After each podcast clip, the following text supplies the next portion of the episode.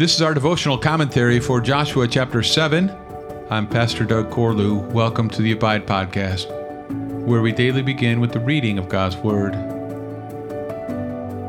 But the people of Israel broke faith in regard to the devoted things, for Achan, the son of Carmi, son of Zabdi, son of Zerah, of the tribe of Judah, took some of the devoted things, and the anger of the Lord burned against the people of Israel.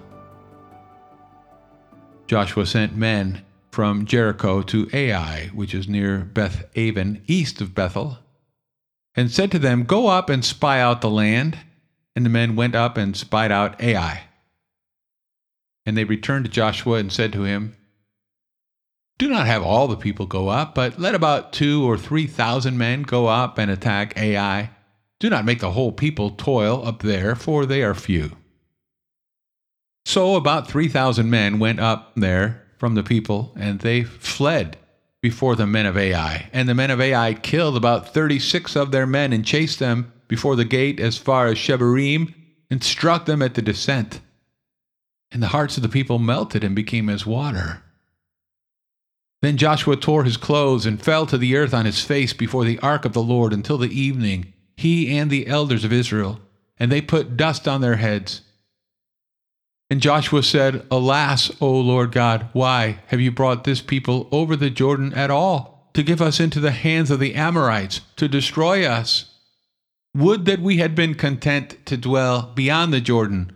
O Lord, what can I say when Israel has turned their backs before their enemies? For the Canaanites and all the inhabitants of the land will hear of it and will surround us and cut off our name from the earth. And what will you do for your great name? The Lord said to Joshua, Get up! Why have you fallen on your face?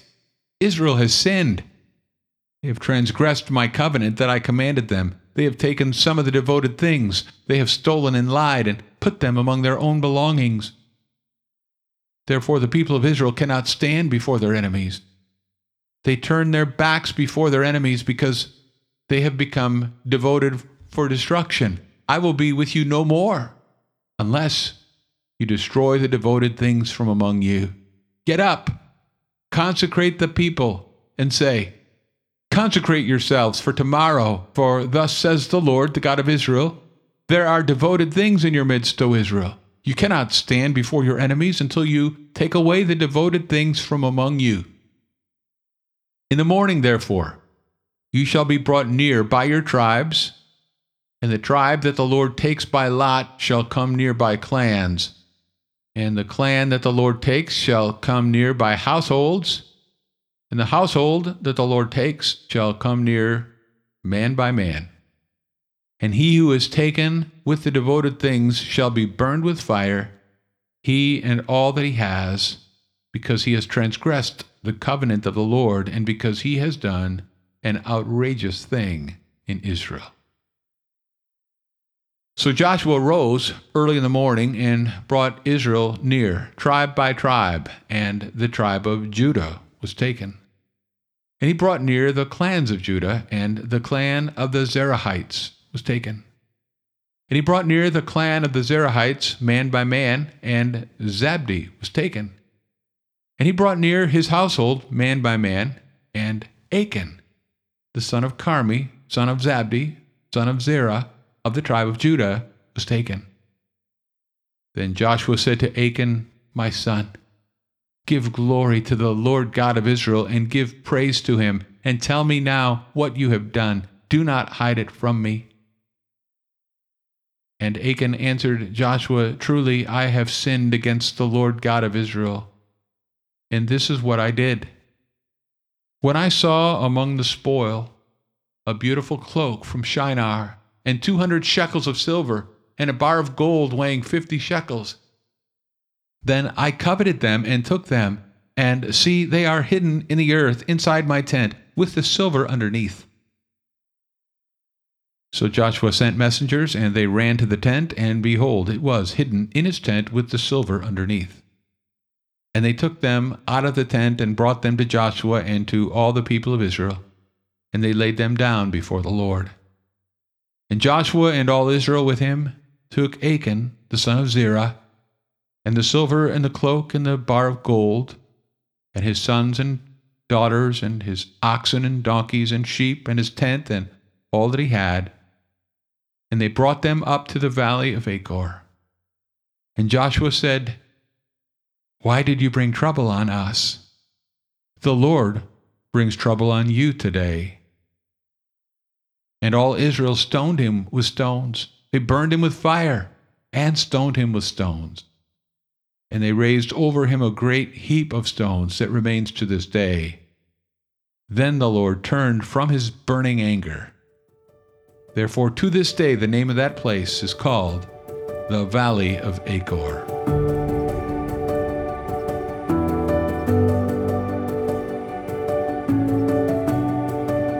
Every Saturday afternoon between 1961 and 1992, you could tune in to Wide World of Sports on ABC television. As the show began, we were reminded that the human drama of athletic competition includes both the thrill of victory and the agony of defeat. The video footage of that epic ski jumping crash, you can look it up on YouTube, it dramatically reinforced the truth in sports or in life. Great success is sometimes followed by crushing defeat. And that's what we see happening in Joshua 7. The previous chapter ended on such a high note. After Jericho's walls were reduced to a pile of rubble, we might have predicted this would be the start of an unbreakable winning streak, with Israel riding the crest of a wave, one triumph after another. But instead, the thrill of victory is followed by the agony of defeat. Why? Simply put, because God takes sin seriously. We may tolerate sin, trivialize it, or assume God overlooks it. But the story of Achan should cause us to think differently as we see how quickly everything changes due to one man's sin.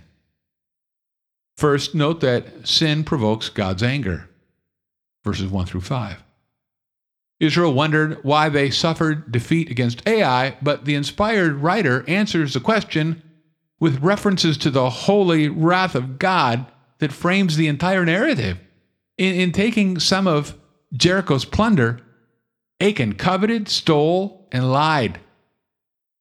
Boldly defying the Lord's clear command, he stirred up God's righteous anger. Second, sin tarnishes God's name, verses 6 through 9. When Joshua falls to the ground in a prayer of desperation, he doesn't yet know there is sin in the camp. But his prayer hits the mark by expressing concern for the reputation of the Lord. Third, sin forfeits God's blessing, verses 10 through 15. Israel has sinned, God explains. They have transgressed my covenant. Sin, you see, is not just breaking a law, it's breaking a relationship. When we do not trust and obey Him, we disregard God's faithfulness and we reject His love. His face is turned away from us. Fourth, sin insults God's glory. Verses 16 through 21. The next morning, Joshua gathers the people for the dreaded lottery that would reveal the sinner. When the guilt of Achan is revealed, he is told to give glory to the Lord. It means to treat God as significant, substantial, weighty.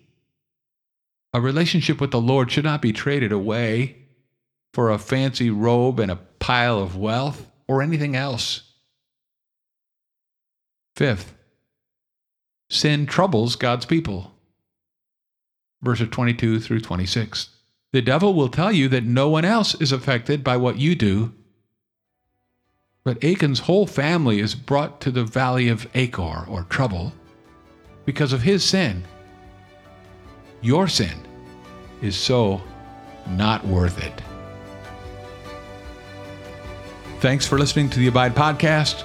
For more information about Summit Church of Alta, go to summitefc.com And I'll meet you again next time as we abide, living daily in the Word